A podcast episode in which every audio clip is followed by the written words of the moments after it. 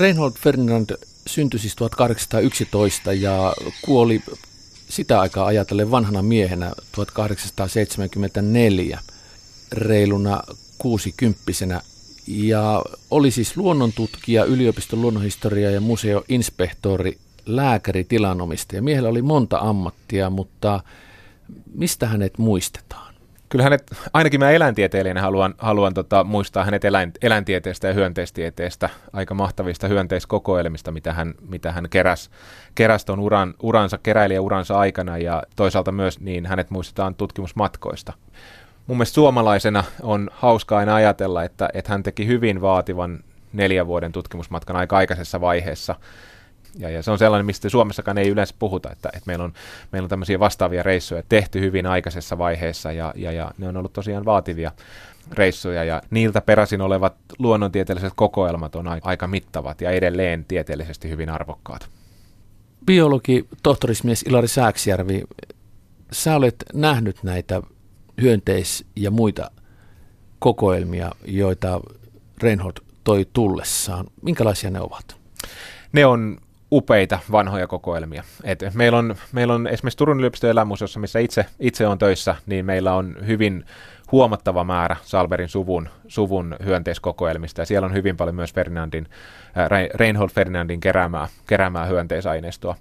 Mikä ehkä vanhoissa, vanhoissa luonnontieteellisissä kokoelmissa on hiukan syö sitä tieteellistä arvoa, on se, että, että niiden niin sanotut keruupaikkatiedot on hiukan epämääräisempiä kuin, kuin uusissa kokoelmissa. Eli tarkoittaa sitä, että välttämättä ei ole hirveän hyvin tarkkaan dokumentoitu ja aina sitä, että mistä joku tietty hyönteisyksilö vaikka on kerätty ja, ja, ja milloin tasan tarkkaa.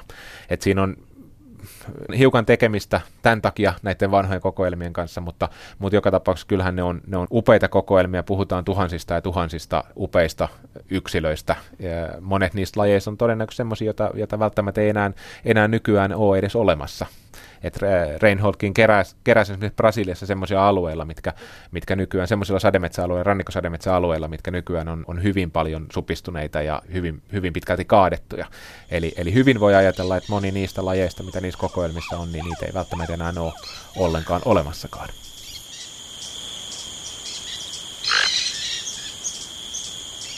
Reinhold Ferdinand Salberi teki monta tutkimusmatkaa. Mitä sä niistä pidät merkittävimpinä tai kiinnostavimpina? Kyllä mä pidän merkittävimpänä ehkä tätä maailman ympäri reissua. Siinä on kuitenkin neljä, neljän vuoden reissu, joka oli aika vaativa, jonka aikana hän keräili Brasiliassa, hän keräili Chiilessä, hän keräili Alaskassa ja hän teki merkittävästi keräyksiä ja tutkimusta myös, myös Siperiassa. Ja, ja, ja siinä, jos ajatellaan suomalaisia tutkimusmatkailijoita, niin, niin hän, hän oli ensimmäisten joukossa ää, vallottamassa Siperiaa ja, ja, ja tutkimassa, keräämässä siperialaista eläin, eläinlaistua kokoelmiin. Eli, eli se, oli, se oli hyvin merkittävä, merkittävä reissu. Ja toisaalta sitten taas niin myös tämä toinen tota, Brasilian tutkimusmatka, sitten muutamia vuosia myöhemmin, kaksivuotinen reissu, niin, niin tota, se on myös merkittävä sinällään, että, että siellä hän keskittyi myös lähestulkoon haavin heiluttamiseen. Ne aineistot, mitä mitä sieltä Suomeen sitten tuli. Siinäkin puhutaan tuhansista näytteistä, tieteellisistä näytteistä, jotka on arvokkaita. Tämä pidempi neljän vuoden tutkimusmatka tapahtui siis hänen ollessaan 30 kaveri 1839 1843 ja hän purjehti suomalaisen kuvernööri Arvid Adolf Etholenin kanssa Kaphorni ympäri tuonne Alaskan Sitkaan. Silloin ei ollut Panaman kanavaa. Minkälaisena seikkailijana tohtori Ilari Sääksjärvi pitää tätä Reinhold Ferdinand Salberia? Kyllä mä, mä pidän erittäin suuressa arvossa. Et jos ajatellaan, mitä itsekin tekee tutkimusmatkoja nykypäivänä, mutta mä puhun nykypäivän tutkimusmatkoista oikeastaan aina tutkimusretkinä. Ne on kuitenkin aina niin paljon helpompia kuin mitä, mitä nämä on ollut nämä reissut 1800-luvulla tai, tai vaikka siitä, kun mennään vielä, vielä enemmänkin taaksepäin, niin, niin ne on ollut tutkimusmatkoja tavallaan isolla teellä. Eli kyllä siellä on ollut kommelluksia ja varmasti vaaranpaikkojakin ihan eri tavalla kuin nyky, nykyaikana, kun matkustetaan. Pelkästään jo siirtymiset paikasta toiseen, maasta toiseen, niin, niin kun ne on tehty purjelaivalla, niin ne on vienyt aikaa ja, ja niihin on ihan varmasti liittynyt hyvin paljon omia, omia riskitekijöitä. Minkä verran Salberin matkojen vaiheista tiedetään? Öö, tiedetään aika hyvin siinä, että et, et Unio Saalas, myös ö, Salberin suvun hyönteistieteilijä, on myöhemmin kirjoittanut hyvin paljon niistä Reinhold Ferdinandin päiväkirjoihin pohjautuen ylös näitä, näitä tota, sattumuksia näiltä matkoilta. Eli niistä on olemassa paljon päiväkirjamerkintöjä, on myöhempää tekstiä olemassa. Ja toisaalta sitten taas niin ne, ne tot, eläinnäytteet, mitä hän on kerännyt, niin ne kertoo myös hyvin paljon siitä matkan vaiheista. Varsinkin niiden eläinnäytteiden avulla, joissa, joissa ne etikettitiedot, nämä löytöpaikkatiedot on, on kunnossa, niin siellä voidaan jäljittää niitä eri, eri matkan vaiheita. Ää, sinällään myös eräällä tavalla seurata sitä Reinhold Ferdinandin reissua.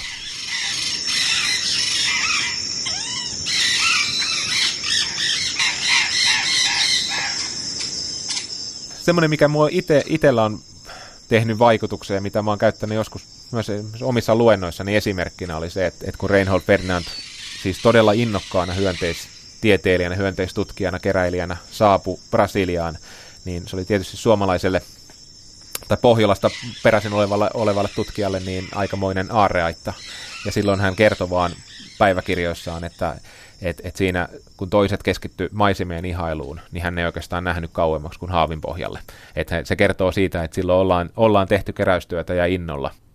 Trooppisen hyönteislaiston monimuotoisuus, se on nykypäivänäkin suomalaiselle biologille, se on aika hurja juttu, kun menee ekaa kertaa tekemään keräystyötä, näytteitä keräämään päivän tasajan seutuville, mutta mut saatikka sitten tollon, jolloin niitä trooppisia näytteitä ei ole, ei ole niin paljon vielä ollut täällä meidän leveyspiireillä saatavilla, niin se on ollut varmaan aikamoinen aarreaitta.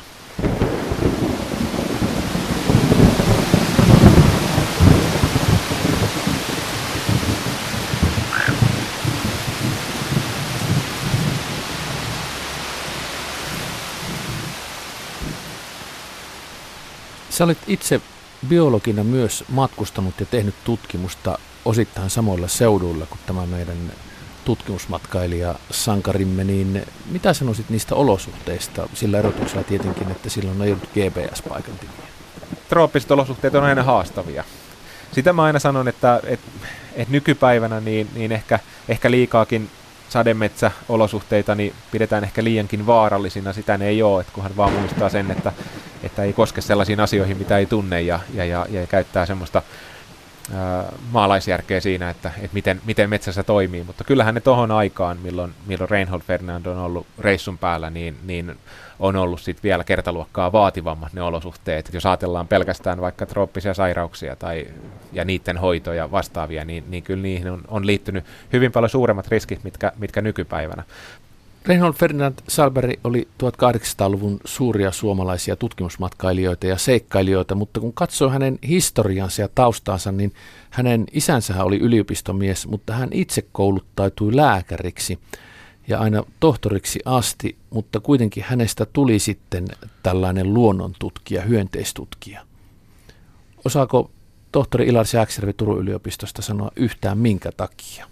Tietysti tuohon aikaan, jos ajatellaan 1800-lukua, niin silloin monet luonnontutkijat oli koulutukseltaan jotain muuta kuin luonnontutkijoita. Usein oli, he oli, saattoi olla vaikka kirkkoherroja tai, tai, tai lääkäreitä, ja, ja siinä rinnalla tehtiin sitten, sitten luonnontutkimusta. Eli se on hyvin tyypillistä monille tämän aikakauden luonnontutkijoille ää, myös muualla maailmassa. Eli kyllä se on, se on varmaan, varmaan yhtenä selittävänä tekijänä. Ja sitten tietysti Reinhold Ferdinandin taustalla niin on myös se isä Karl Reinhold Salberg, joka oli hyvin tunnettu luonnontutkija, niin varmasti myös hyvin voimakkaasti vaikuttanut siihen, että mikä pojasta on tullut. Ja varmaan sieltä isänperuja on, on varsinkin tämä into kerätä aineistoa, into kerätä hyönteisiä ja kerätä mittavia hyönteiskokoelmia. Niin kuin Reinhold Ferdinandillekin, hänellä oli jo nuorena, nuorena poikana oli oma hyönteiskokoelma, ää, jonka hän oli itse kerännyt ja, ja, ja hän oli itse kerännyt aineistoa ja vaihtanut aineistoa muiden nuorten tutkijoiden kanssa ja se keräysinto on, on ihan varmaan sieltä tullut isän peruja suvun velvoittamana tavallaan.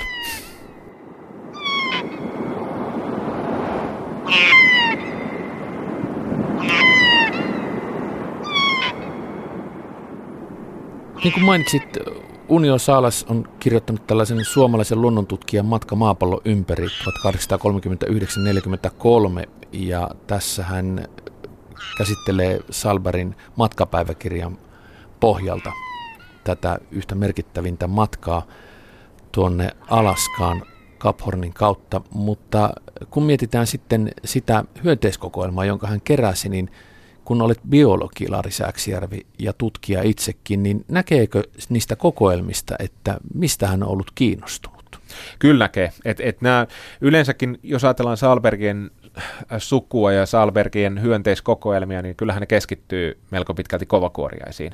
Eli kovakuorista on ollut se hyönteisryhmä, mitä ollaan eniten, eniten keräilty, mutta toki siellä näkyy myös viitteitä sit muihin hyönteisryhmiin, jotka on kiinnostanut. Ja, ja silloin samalla kun ollaan kovakuoriaisia keskitytty kovakuoristen keräilemiseen, niin samanaikaisesti ollaan myös talletettu muita hyönteisryhmiä. Et siellä on jonkun verran pistiäisiä, on perhosia, kaskaita, on nivelkärsäsiä, mutta, mutta kovakuorista on hallitseva ryhmä.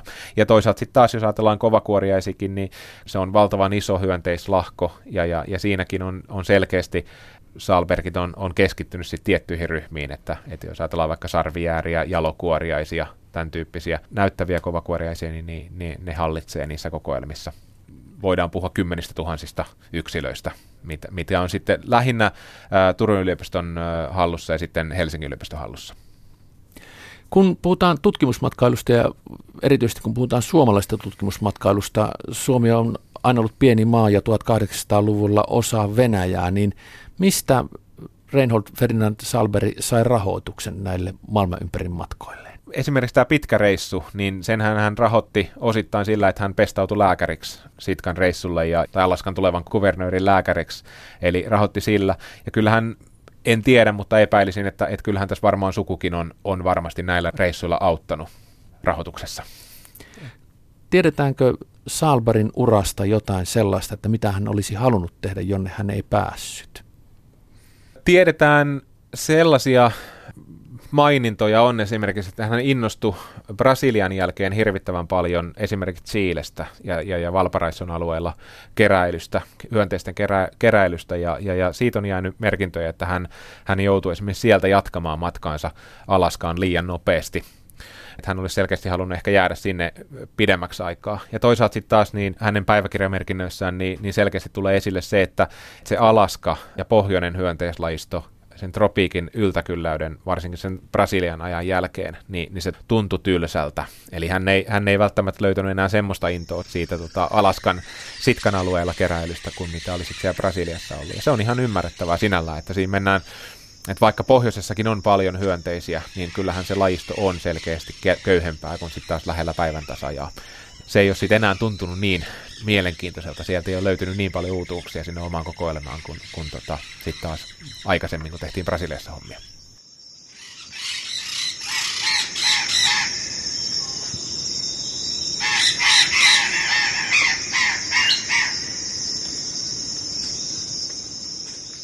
Reinhold Ferdinand Salberi kuoli siis 1874 reiluna 60 miehenä.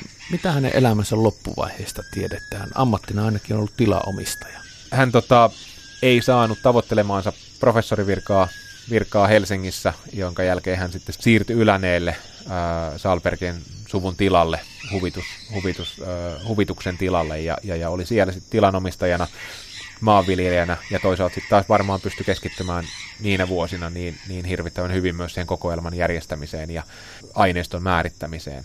Tuommoisen aineiston kun puhutaan tuhansista tai kymmenestä tuhansista trooppisista yksilöistä, niin sen järjestäminen, määrittäminen, se olisi nykypäivänäkin vielä niin, no voi sanoa jopa melkein mahdoton tehtävä, niin saatika sitten 1800-luvulla, kun, kun tota, kirjallisuutta on ollut vähemmän ja ei ole ollut kaikkia niitä tutkimusmenetelmiä käytössä, mitä nykyään on niin, niin se on ottanut aikaa ja, ja, ja niitä viimeisten vuosien aikana, kun hän on, hän on tilalla viettänyt, niin, niin silloin hän on todennäköisesti, niin voi kuvitella, että hän on hyvin paljon viettänyt aikaa niiden hyönteislaatikoiden vieressä ja, ja miettinyt, mitä kaikkea lajeista tulikaan kerättyä.